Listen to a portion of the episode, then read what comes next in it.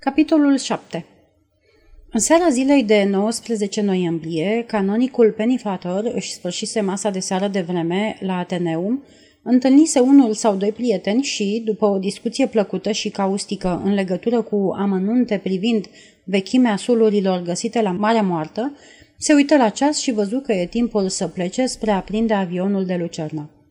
Trecând prin hol, a fost salutat de încă un prieten, doctorul Whitaker, de la SOAS, care îi se adresă vesel. Ce mai faci, Pennyfather? Nu te-am văzut de mult. Cum a fost la congres? S-a discutat ceva interesant? Sunt sigur că vor fi lucruri interesante.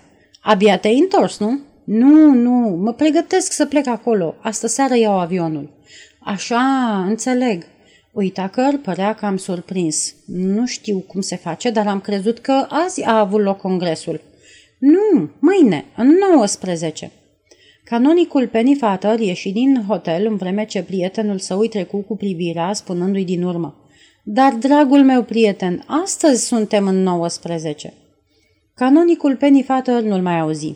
Opri un taxi în Pall Mall și fu dus la aeroport în Kensington. Era destul de multă lume în seara aceea.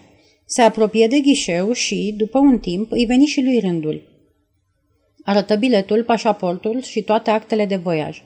Fata din spatele ghișeului era cât pe aci să ștampileze documentele, când se opri deodată.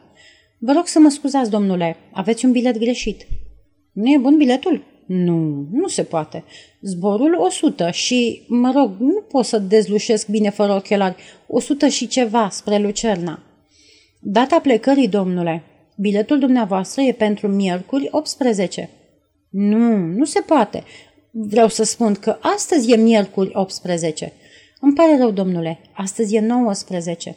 19! Canonicul era consternat. Scoase din buzunar o agendă și începu să întoarcă paginile. În cele din urmă trebuie să se convingă. Era în 19. Avionul pe care voise să-l ia plecase ieri. Asta înseamnă, vai de mine, înseamnă că congresul de la Lucerna a avut loc astăzi. Stătea și privea adânc mâhnit spre ghișeu, dar erau mulți alți călători.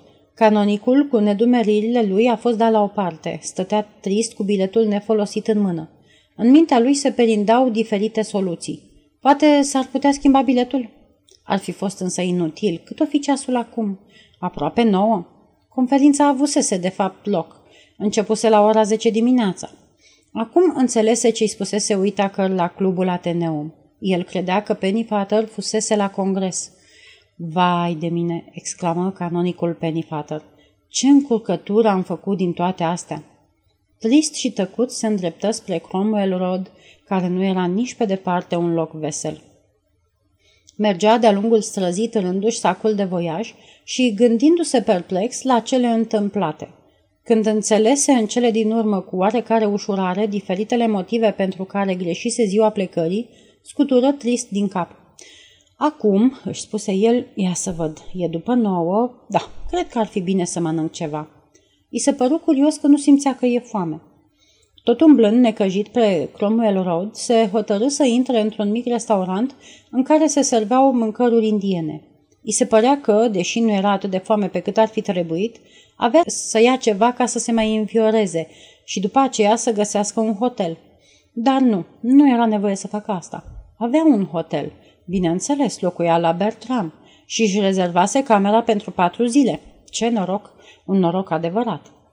Deci, acolo l-aștepta camera lui. Trebuia să ceară numai cheia la recepție și aci fu asaltat de o altă amintire. Ceva greu în buzunarul său? Băgă mâna și scoase una dintre acele chei mari și solide, făcute anume ca să-i descurajeze pe clienții ce ar fi avut chef să le pună în buzunar. Dar, pe canonic, asta nu îl împiedicase să ia cheia cu el. Numărul 19, spuse el fericit că o recunoaște. E în regulă. Îmi pare bine că nu trebuie să mă duc să caut o cameră de hotel. Toți spun că sunt foarte aglomerați. Da, asta spunea și Edmund la Ateneum în seara asta. Îi era tare greu să găsească o cameră. Încântat că se gândise să rățină camera, canonicul uită să-și mănânce felul comandat, dar își aminti să plătească și ieși în Cromwell Road.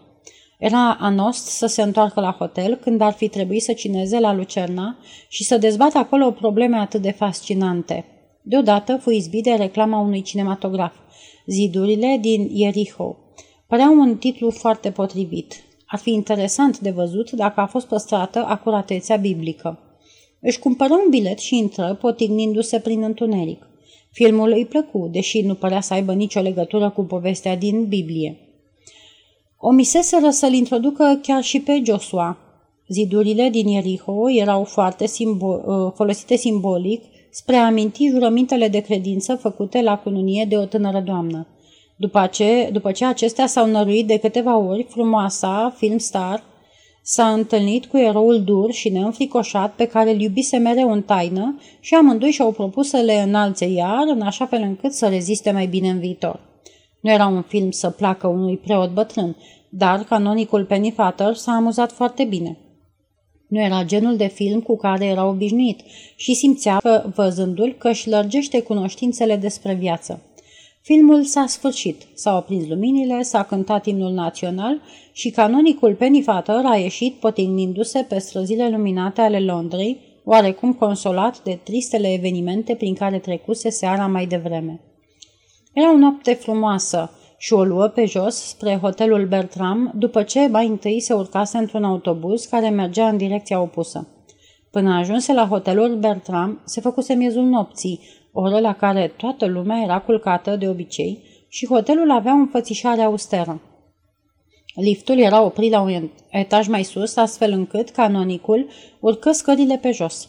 Ajunse în dreptul camerei lui, băgă cheia în broască, împinse ușa și intră. Dumnezeule, avea oare vedenii? Dar cine, cum? Văzu brațul ridicat asupra-i prea târziu. Stele verzi explodară ca un foc de artificii la sărbătoarea lui Guy Fawkes în capul său.